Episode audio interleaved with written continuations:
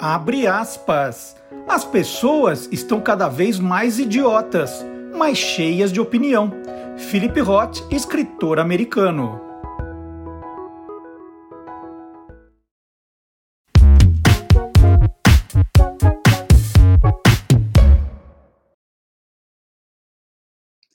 Olá, curioso! Olá, curiosa! Começando mais uma edição do Tolendo, já é o nosso 27 programa.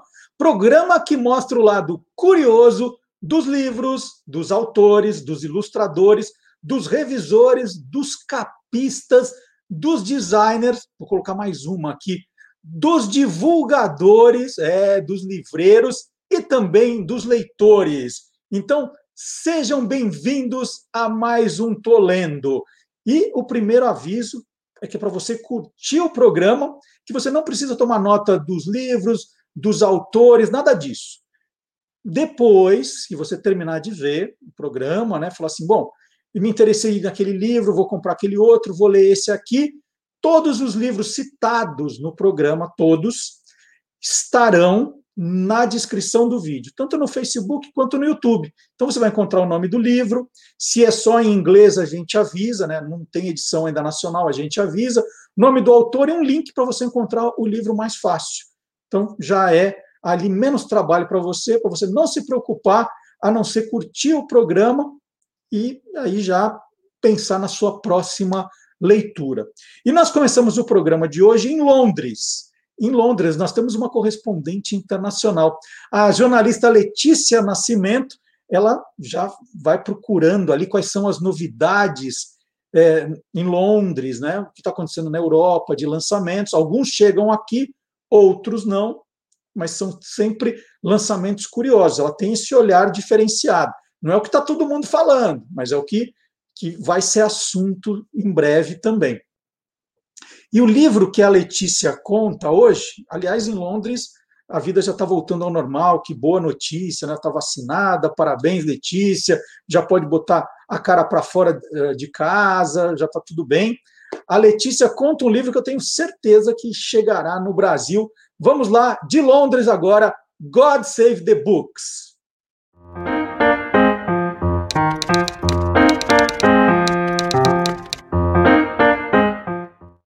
Fãs que adoram João Le Carré não vão se decepcionar com o autor. Para surpresa de todos, ele, antes de morrer em dezembro do ano passado, autorizou o filho a publicar Silverview, que vai ser lançado no dia 14 de outubro, quando o autor completaria 90 anos. O livro novo é carregado, lírico intenso, em que o autor mergulha na alma dos serviços secretos modernos, um romance final e soberbo, super adequado, disse o filho mais novo do autor, Nick Cornwell, que também é um romancista. O livro vai ser editado pela Penguin, que o definiu como brilhantemente concebido. O autor, cujo nome verdadeiro era David Cornwell, lançou mais de 25 romances, muitos publicados aí no Brasil, e se notabilizou pelos livros de espionagem. De acordo com a sinopse publicada pela editora, o livro conta a história de um livreiro que se vê envolvido numa fuga de espiões. Ler o romance de Le Carré depois da sua morte parece um presente que ele nos deixou. Silverview é tão intenso e inteligente como qualquer um dos seus trabalhos do passado. Essas são as aspas do agente dele. Vários dos seus livros foram parar nas telas de cinema, como O Jardineiro Fiel, O Homem Mais Procurado, Nosso Fiel Traidor e O Espião que Sabia Demais. Agora é a gente esperar até outubro para ver esse lançamento. Eu não sei se vai ser um lançamento mundial com data no Brasil também. Espero que sim. Hoje eu fico por aqui e até a próxima!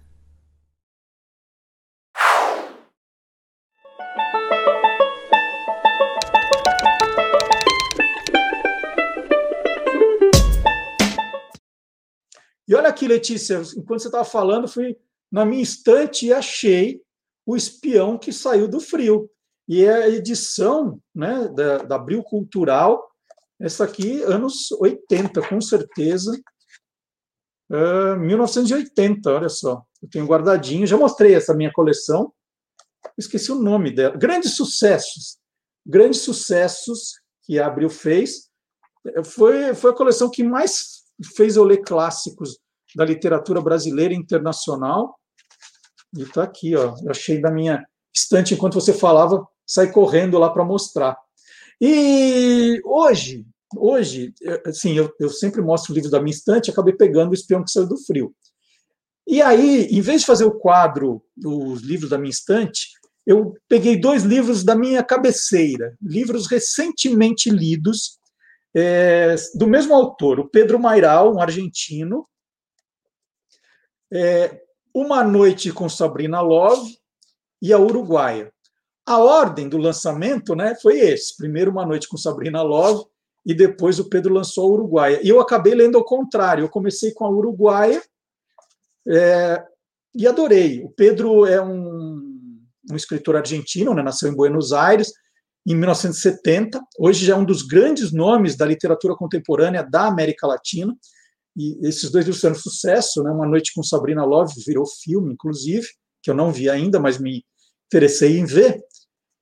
E, e os dois têm uma coisa muito em comum. São livros curtos, né? tem, que, 200, menos de 200 páginas, 125 e 155. São dois livros rapidíssimos. A gente lê aqui em, em duas noites. E, e, os dois têm uma coisa muito em comum, né? Que os personagens viajam, fazem um tipo de viagem para encontrar, no caso, uma noite com Sabrina Love, um garoto que ganha um concurso para passar uma noite com uma atriz, e a Uruguaia, né, uma viagem o cara casado aqui, o casamento em crise, e ele vai encontrar uma, uma amante no, em Montevidéu. Né? Então, são, são livros que têm uma, uma, uma certa linha, né? e tem uma visão muito masculina né, dos encontros, e eu adorei os dois livros. Então, em vez de mostrar um livro da minha estante, que são esses livros de 1980, sempre tem uma história, fica duas recomendações de um autor que eu adorei, o Pedro Mairal acaba sendo daqueles autores que a gente gosta e fica esperando qual é o próximo livro, daqueles que, quando lançar, eu imediatamente vou comprar e ler, né, de, de, tanto que eu gostei do, da escrita dele. Então, fica sendo a, a minha. Era uma vez, mas em vez de um livro da minha estante, um livro do meu criado mudo. Aliás, preciso organizar, porque a pilha vai, vai crescendo, eu fico lendo um pouco de cada vez, às vezes misturo personagem aquelas loucuras que leitores fazem, né? E agora chegou a hora da entrevista. Eu estou falando dessa coisa de pilha, né, da confusão de ler vários livros ao mesmo tempo, porque tem uma profissão hoje que é uma profissão maravilhosa, né, que são as pessoas que ganham, né, trabalham lendo livros.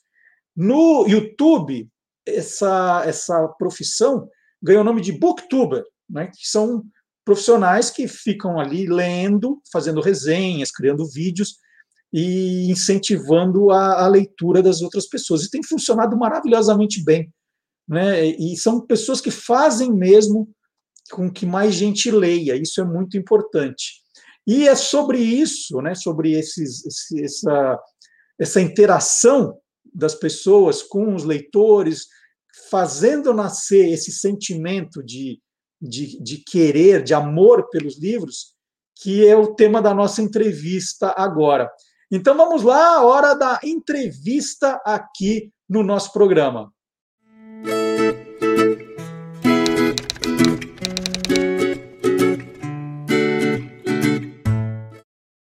E para conversar com a minha entrevistada de hoje, eu não precisei ficar recorrendo à, internet para procurar ficha, quem ela é, como começou que eu conheço a Isabela Lubrano já há bastante tempo.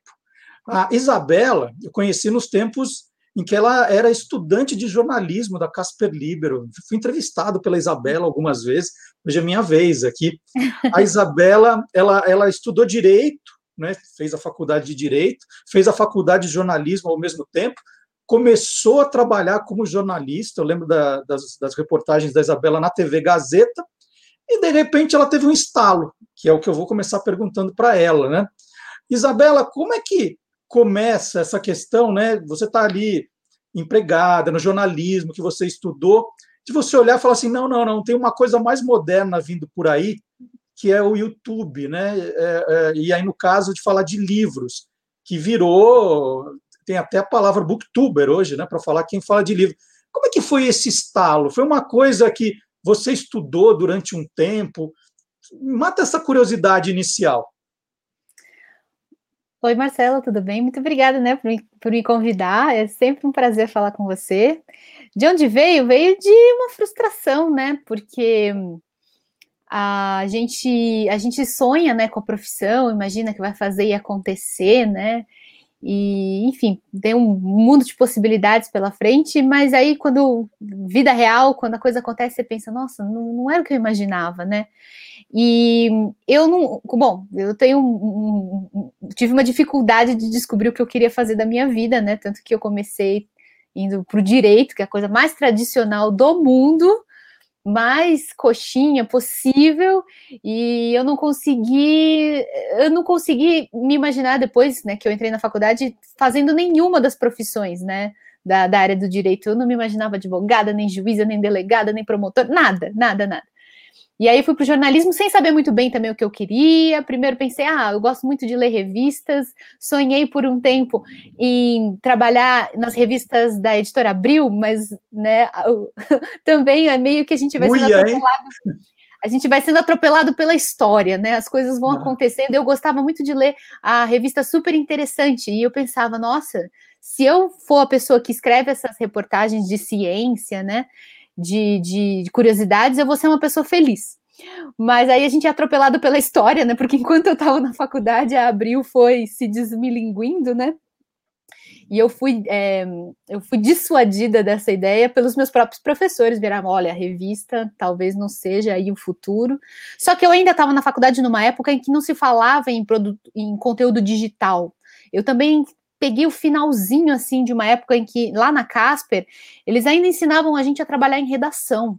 Né? Então todo mundo saiu de lá pensando ou em trabalhar em redação ou fazer comunicação corporativa, né? Ir para a área de assessoria de imprensa, mas ninguém pensava ou se falava seriamente em produzir conteúdo para a internet. Então não era uma possibilidade, né? Séria enquanto eu estava me formando.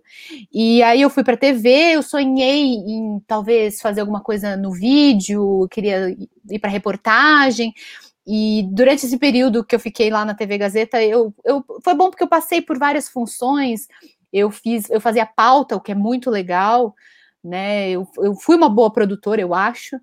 E tive as minhas oportunidadezinhas de ir para a rua, mas eu também vi que era uma era uma, uma, uma, profissão que você precisa de missão, né? Para ser repórter de rua é algo que, que é muito desgastante. Também não sei se, se, se encheu meus olhos. Eu também não estava vendo muito o futuro ali. E aí eu resolvi para a internet. Foi uma foi um plano B.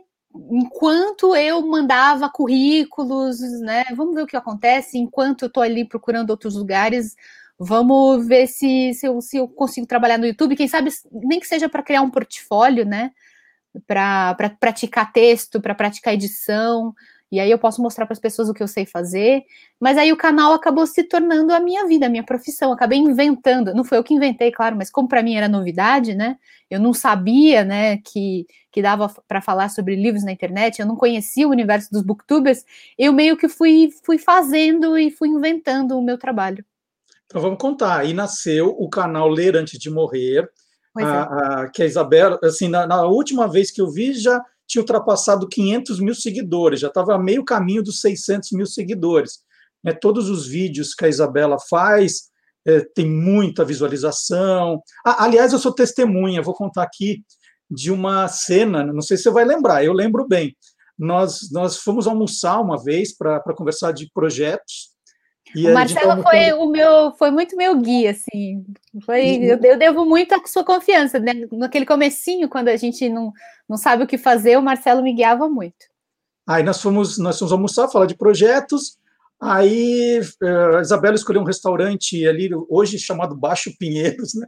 Que é o nome que o bairro ganhou. E de repente o garçom para, né? Ele vê a Isabela e fala assim: Eu sou muito fã seu e começa a falar dos vídeos que ela tinha feito, mas ele ficou tão maravilhado, né? tão, tão feliz de ter encontrado a Isabela, e eu fiquei mais ainda de ver né, que, de fato, o, o trabalho que ela vinha fazendo estava sendo reconhecido ali. Então, hoje são ela ultrapassou a marca dos 500 mil seguidores, faz um trabalho lindo de moleque. Que ano, que ano você começou exatamente, Isabela?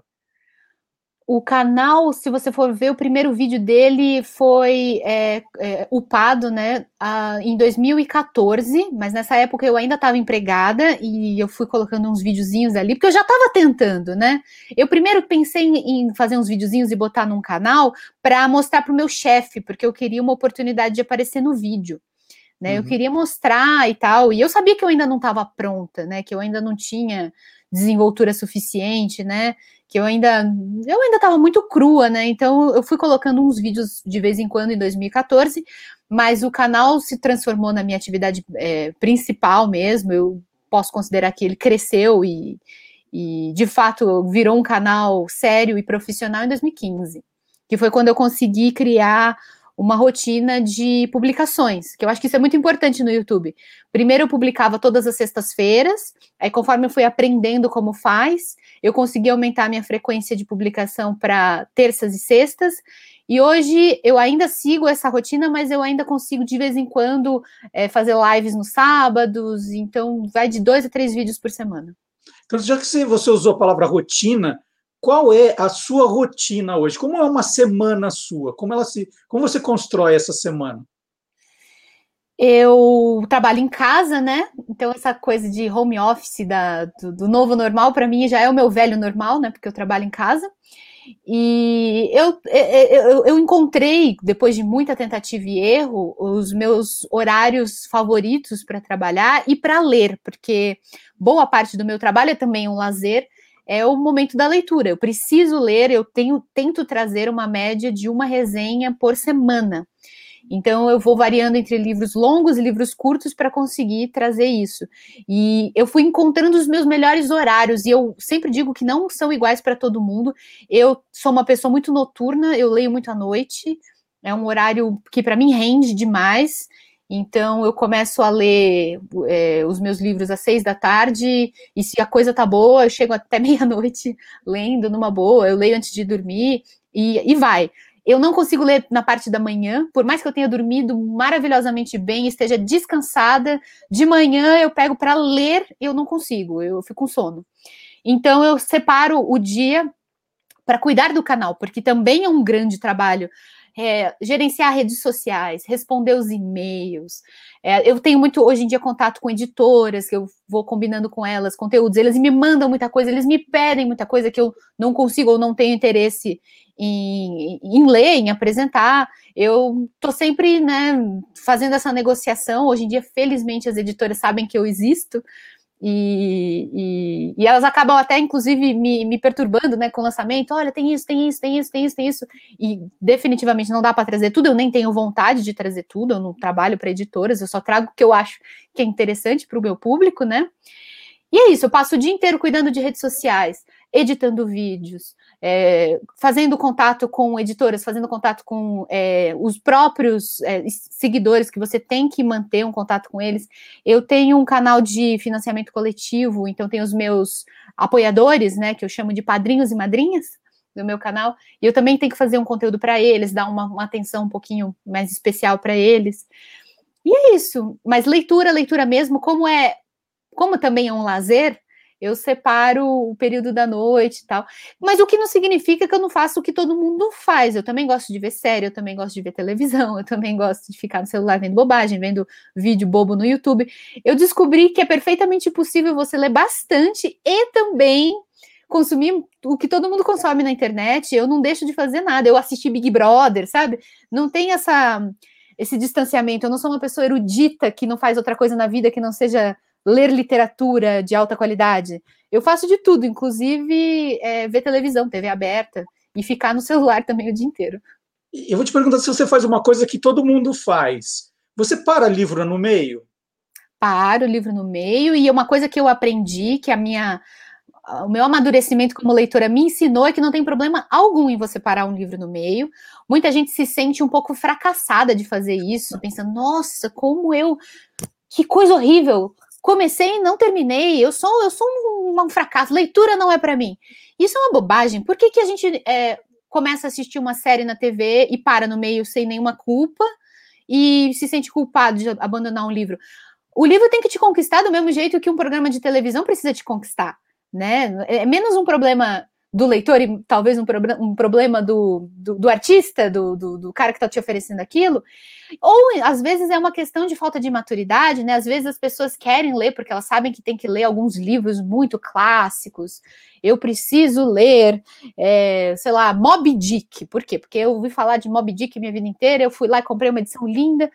Mas às vezes você não tem é, a maturidade ainda para ler um livro escrito no século XIX, às vezes você não tem a capacidade de concentração necessária para ficar lendo um livro que tem, sei lá, quantas páginas tem o Moby Dick, deve ter umas 600. É, então, não, você não está pronto ainda para certos livros. Às, às, vezes a gente precisa de muitas tentativas para conseguir. É, Cem Anos de Solidão foi um livro que eu comecei a ler e eu abandonei algumas vezes, até conseguir terminar. E depois que eu terminei, eu adorei esse livro de um jeito que eu reli depois já mais umas duas ou três vezes. E cada nova leitura é uma nova descoberta. É a mesma coisa os livros do Machado de Assis, que eu amo, talvez seja o meu escritor predileto. O meu primeiro contato foi aos 16 anos no colégio, e não tem, por mais CDF que eu fosse, eu era uma estudante muito CDF, mas não tinha capacidade aos 16 anos de entender Dom Casmurro. Eu acho que a pessoa precisa ser muito prodígio, né, para para entender tudo aquilo. E depois eu fui fazendo novas leituras ao longo da vida, e cada nova leitura, com um pouco mais de, de vida, né? Você vai entendendo coisas que você não entendia antes. E olha que eu ainda tenho me, talvez menos da metade da idade do Machado quando ele escreveu. Então, é uma coisa que eu vou poder reler o resto da minha vida, e a, quanto mais velha eu for, mais aquilo vai significar para mim, né? Então, alguns livros, principalmente os mais clássicos, os mais filosóficos, os mais profundos, exigem uma certa maturidade do leitor. Então não tem problema nenhum você começar a ler uma coisa, não sentir assim, não tá rolando, tal. Então você, eu sempre recomendo isso, você não fica se sentindo mal. Fecha o livro, deixa guardadinho e fala: "Me espere, daqui a pouquinho, daqui a alguns anos a gente a gente tenta de novo". Mas não abandona. Aí você vai para ler outro gênero né? Puxa vida, eu fui ler um livro de, de, de, não ficção, eu não entendi nada, era muito difícil, muito político, sei lá. Então, vai ler uma coisa leve. Tem coisas que a gente lê rapidinho. Vai ler um livro da Agatha Christie que cura todos os males, assim. Tem livro que relaxa, tem livro que, que, que limpa a cabeça, tem livro que eu separo para ler só nas férias, porque uhum. eu não quero eu não quero mundo cão, assim. Às vezes eu ah, quero mas você trabalha nas férias? Muito. Mas é que leitura é trabalho e também é lazer, né? Então, nas férias é quando eu, na verdade, eu leio com mais prazer, porque eu não, não me obrigo, né? A, a, escolher o livro certo para apresentar naquela semana. Hoje em dia eu, eu, tenho pouca flexibilidade, né? Porque eu penso, puxa, olha, eu tenho que falar desse livro nessa semana porque acabou de ser lançado e eu também faz parte do, do, da minha fonte de renda, né? Eu, eu indico livros para serem vendidos em livraria online, recebo uma comissão, então eu tenho que me preocupar em escolher livros bons que eu acho que meus, meus leitores vão curtir e vão querer comprar, porque também é uma fonte de renda para mim. Então eu tenho muito pouca flexibilidade. Eu fico vendo o cenário, fico vendo os lançamentos das editoras e, e, e sempre cada escolha é estratégica, né? Pensar, nossa, lançaram uma edição nova de um livro da Raquel de Queiroz, preciso ler agora. Ah, lançaram, como na sua editora, lançaram o retrato de Dorian Gray, preciso trazer, sabe, essas coisas que eu sei que meu público vai gostar, tem a ver comigo e ainda tem edição nova, então eu tenho que aproveitar esse esse embalo, eu tenho que aproveitar esse momento do mercado. Então eu tô sempre atenta. Agora nas férias eu leio qualquer coisa que me cai assim, vou abandonando tudo e começo de novo, e leio bobagem, leio coisa que eu não, que eu não faço questão depois de, de fazer resenha. É quando eu leio mais e leio com mais prazer. Isabela, tem um, eu, eu acho que é um fenômeno novo, embora não seja uma coisa nova, né? A gente sempre ouviu falar da, daqueles clubes de leitura que, eh, que eram retratados como um encontro de mulheres que tomavam chá para falar dos livros que liam, né? E, e, e, que nessa época do isolamento parece que voltaram com uma força muito grande, justamente graças a essas ferramentas da, da internet, em que a gente pode chamar um monte de amigos para falar. De repente, você vê por todo canto pipocando é, esses clubes de leitura coletiva. É, como é que isso caiu no seu canal para você? O que você está fazendo nessa área? Nunca tinha passado pela minha cabeça fazer um clube de leitura coletiva, porque eu também tinha esse preconceito, eu imaginava as amigas da igreja lá lendo os livros juntos, né? E, enfim, eu achava que isso era uma coisa que as pessoas tinham que organizar ali com, seu grupo, com seus grupos de amigos, nas suas escolas, nas suas igrejas, nas suas comunidades. E eu nunca tinha passado pela minha cabeça. E quando começou a pandemia, foi em março do ano passado, aquele primeiro impacto, hoje em dia o pessoal tá nem aí, né? Já tá saindo de casa, tudo. Mas naquele primeiro impacto que todo mundo pensou, a gente vai morrer, todo mundo ficou dentro de casa. E eu lembro que deu aquele medo, aquela angústia, né? E algumas editoras fizeram umas ações assim de disponibilizar alguns livros gratuitamente, né, para serem lidos no Kindle. E eu pensei, puxa, olha aí, tá todo mundo assustado, todo mundo dentro de casa. Deixa eu escolher um desses livros que estão de graça. Era uma semana com algum, alguns livros do catálogo das editoras de graça. Deixa eu escolher um, e assim todo mundo pode ler, todo mundo pode baixar. Vamos ler um junto. E aí eu escolhi, eu não me lembro o que, que eu escolhi, acho que foi o, o Jardim Secreto, um, é, um livro infantil, né? Bem leve, bem suave, né? Da Frances, Frances, esqueci o sobrenome dela. E, e aí eu fiz um pequeno calendáriozinho, ó, vamos ler 20 páginas por dia, essa é a nossa meta, e a gente se encontra no final, um encontro só ali no final, ao vivo. Eu também não tinha experiência nenhuma de fazer live, só para comentar, assim, ver o que, que a gente achou e tal. E fez, teve uma, uma atenção, tudo. Aí eu acabei de, fa de fazer, né? Acabei de fazer a discussão na internet. Já me perguntaram qual é o próximo. Eu, ah, vamos, vamos agora um mais difícil. E aí eu escolhi um bem difícil, eu até me arrependo de ter escolhido um tão difícil, que foi um livro da Virginia Woolf, né? O Orlando.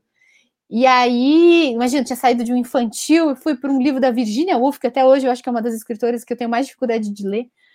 E aí mesmo sendo difícil, as pessoas foram, participaram e ficavam, qual é o próximo, qual é o próximo, qual é o próximo? E, e quando eu vi, eu estava fazendo um por mês, eu já estou no 15 livro, já é a, a leitura número 15 que eu faço.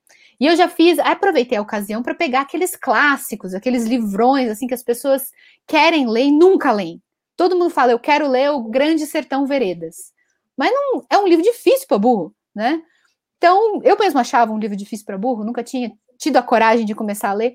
Eu falei, vamos, vou escolher esses livros e a gente vai ler juntos, porque aí a gente tem compromisso, né? E a coisa foi se assim, desenvolvendo cada vez mais. Hoje eu faço uma rotina de lives todos os sábados, praticamente. Hoje, que a gente está gravando, é sábado. Hoje à noite eu tenho uma live para discutir um, o livro do mês, né? E, e, é isso, como tem rotina, e tem, e tem meta, e tem disciplina, e tem o encontro semanal, isso estimula as pessoas a se programarem para encaixar a leitura no dia delas. Né, porque é uma coisa que você precisa forçar um pouco para acontecer. Hoje o mundo pede a nossa atenção. O celular fica nos chamando a atenção o tempo todo. É, tudo, tudo. Os, os, as séries que a gente tem que assistir, que é muita coisa boa, os filmes, tudo, a nossa vida, tudo nos chama a nossa atenção. Então você tem que dar uma forçadinha para encaixar o livro no meio, né? E foi uma coisa assim que surgiu espontaneamente. Eu nunca imaginei que ia fazer tanto sucesso assim, mas hoje em dia é um dos, dos principais produtos do meu canal. E não só o meu está fazendo, né? Vários outros Sim. influenciadores, até editoras estão fazendo, né? E você começa como? É você fala, você escolheu um trecho, né? E aí você começa falando o que você achou, você abre para as pessoas falarem que o meu sentimento é que as pessoas querem cada vez mais é, falarem o que estão achando, né? Elas não querem ser só espectadoras, elas querem ser participantes. Como é a dinâmica de uma, de uma leitura coletiva? É, as, as, redes sociais nos educaram a, a querer participar e a querer interagir. Hoje a gente vê uma foto e a gente não basta ver a foto e a legenda, a gente quer ver os comentários da foto, quer ver o que está todo mundo achando e você quer dar o seu, a sua opinião também. Mesma coisa um vídeo, tão legal quanto ver o vídeo, é ler os comentários do vídeo para ver o que né? O que está se dizendo sobre ele. E a mesma coisa a leitura, né? É muito frustrante você ler um livro e guardar só para você. Nós fomos agora educados a querer jogar no mundo, tira foto do livro posta no Instagram para mostrar que eu li, né? O que eu achei. Então, é, e é muito prazeroso, né? É muito prazeroso compartilhar, né? Uma coisa que você está lendo, consumindo com outras pessoas e ver a opinião delas e discutir. Então, funciona. Você perguntou como funciona a leitura coletiva? É, normalmente eu faço várias lives, né, sempre aos sábados, e eu faço uma, uma live de inauguração, né, que é para abrir os trabalhos, e eu começo a ler o livro. Eu faço um, uma pequena leitura, eu leio o primeiro capítulo, uma coisa assim, que é para todo mundo começar junto. Normalmente o pessoal adora. Por eles eu leria o livro inteiro, né? Mas eu não posso. Não posso e nem convém, né? Porque a gente precisa aprender que a leitura, apesar de tudo, é uma, um hábito solitário, né? A gente tem que ser capaz de se concentrar, né? Então eu começo, leio o, comecinho, as primeiras dez páginas ao vivo, e já na live seguinte a gente tem normalmente metas, né? É, na live seguinte a meta é ter lido até a página 100. E aí a gente tem um trato entre nós, que a gente não vai dar spoiler, né? Quem já passou da página 100 não vai falar de nada. O pessoal, às vezes, descumpre isso, mas eles são... É, são massacrados nos comentários se aparece alguém dando spoiler ali, então eu não preciso nem me preocupar, porque o pessoal se autorregula, né? Uhum. E a gente vai conversando, né? O que aconteceu, puxa, nossa, eu tô, tô, não tô gostando de, tal personagem, nossa, tal personagem me comoveu, nossa, eu acho que vai acontecer isso. É só isso, para comentar, é, é fofoca mesmo, assim. E aí, quando todo mundo terminou de ler o livro, eu faço uma live final. E aí é uma discussão completa, né? Em que a gente discute mesmo a história inteira, né? E, e troca as nossas impressões. Então, no fim, acaba sendo uma experiência bem mas, bem mas completa, não... assim, de, de consumo de um livro, né? Mas não dá briga, assim, entre a, a turma que gostou e a que não gostou. Termina na paz termina na paz. Quem não está gostando, normalmente vai abandonando, né, a leitura. É, normalmente a, a, live inicial tem muita gente. A minha última tinha 800 pessoas vendo e a, depois até a live final normalmente cai pela metade, né? Mas tudo bem, é normal. Né? Muita gente não, não conseguiu continuar a leitura ou deixa para assistir depois. É bom porque essas coisas ficam gravadas, né? Então, mesmo que você se atrase e não consiga cumprir o cronograma, não tem problema nenhum, você só não vai participar da discussão ao vivo, mas depois você pode assistir, e é isso que é legal. Às vezes a gente lê e, e fica na dúvida, ainda mais esses, essas grandes obras que têm finais em aberto, que deixam muitas é, possibilidades de interpretação, às vezes você lê e você fala, puxa, será que eu entendi direito? E essa parte aqui eu não entendi nada, deixa eu ver lá. Aí você vê outras pessoas comentando, e aí você, ah, era isso, entendeu? Então tem livros que tem que, que, são mais misteriosos, né? E a gente a gente se debruça nesses mistérios assim, é bem legal. Já lemos além do, do Guimarães Rosa, a gente já trouxe Machado de Assis, Edgar Allan Poe, né? Grandes clássicos da literatura. Agora eu estou trazendo alguns contemporâneos também para testar, né? Eu trouxe o Torto Arado, né? Que é um livro sensação, né?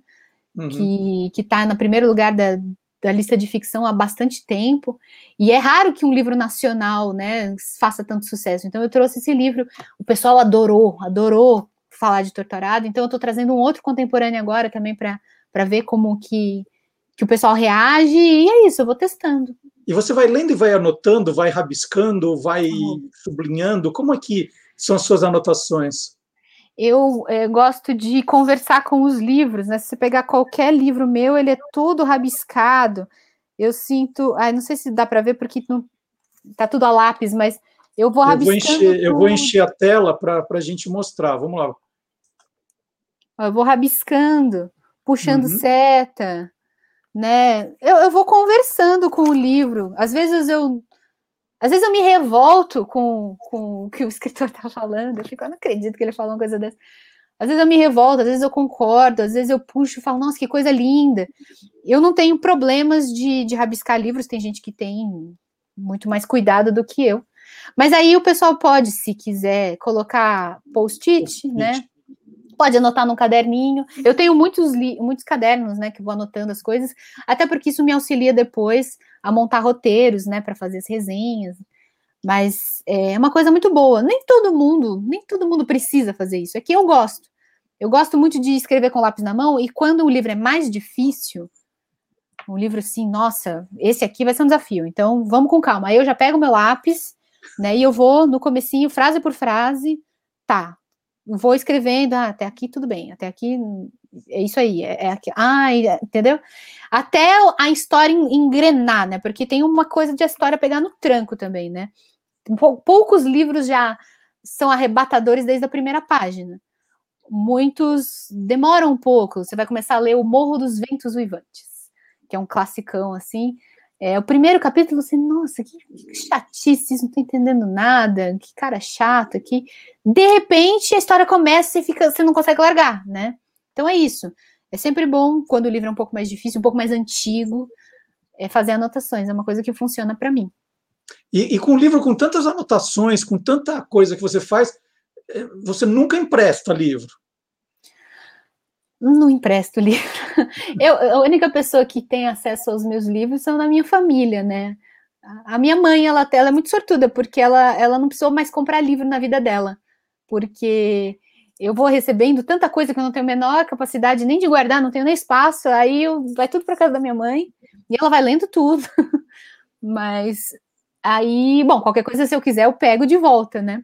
Mas eu não costumo emprestar livro, não. Eu já tive, todo mundo já teve, né? A, a experiência chata de emprestar o livro para alguém e nunca mais ver, né? De volta. E aí você nunca mais esquece, é uma coisa que dói muito profundamente. É, ainda mais quando você, quando você anota no livro, coisa é, que. No livro... E eu acho que é uma coisa até íntima, sabe? Eu não tenho. Eu tenho um pouco de, de pudor de emprestar um livro rabiscado, porque você acaba revelando um pouco até de você mesmo, né? Quando, a, quando é um, um, livro que toca né, em algum lugar profundo em você, a maneira como você reage, o que você escreve é, nas margens, acabam revelando um pouco sobre você, sobre a sua intimidade. Então é uma coisa até que bastante íntima, né? Um, é, um, é um diário íntimo que você faz nas margens de um livro, né? E eu teria um pouco de, de constrangimento, assim, de emprestar para uma pessoa desconhecida, né? Muito legal. Isabela, queria muito agradecer essa conversa, passou super depressa e recomendar Verdade. mais uma vez o canal da Isabela Lubrano, Ler Antes de Morrer, no YouTube. Então, ela falou que tem vídeos novos toda terça e toda sexta, a partir das 11 da manhã. É isso, isso né? Vídeos novos e, e agradecer semana. de novo, a Isabela sempre foi muito gentil, né? No, na, nos, meus, nos meus poucos anos de Manhã Bandeirantes, ela foi colaboradora também, depois do Você é Curioso, no, com boletins maravilhosos sobre, com resenhas de livros, como ela faz no canal. E é muito legal ver que deu tão certo essa sua aposta. Muito feliz aí que você é uma pessoa muito talentosa. Não estava ah, tava na cara que para onde você fosse ia, ia dar certo.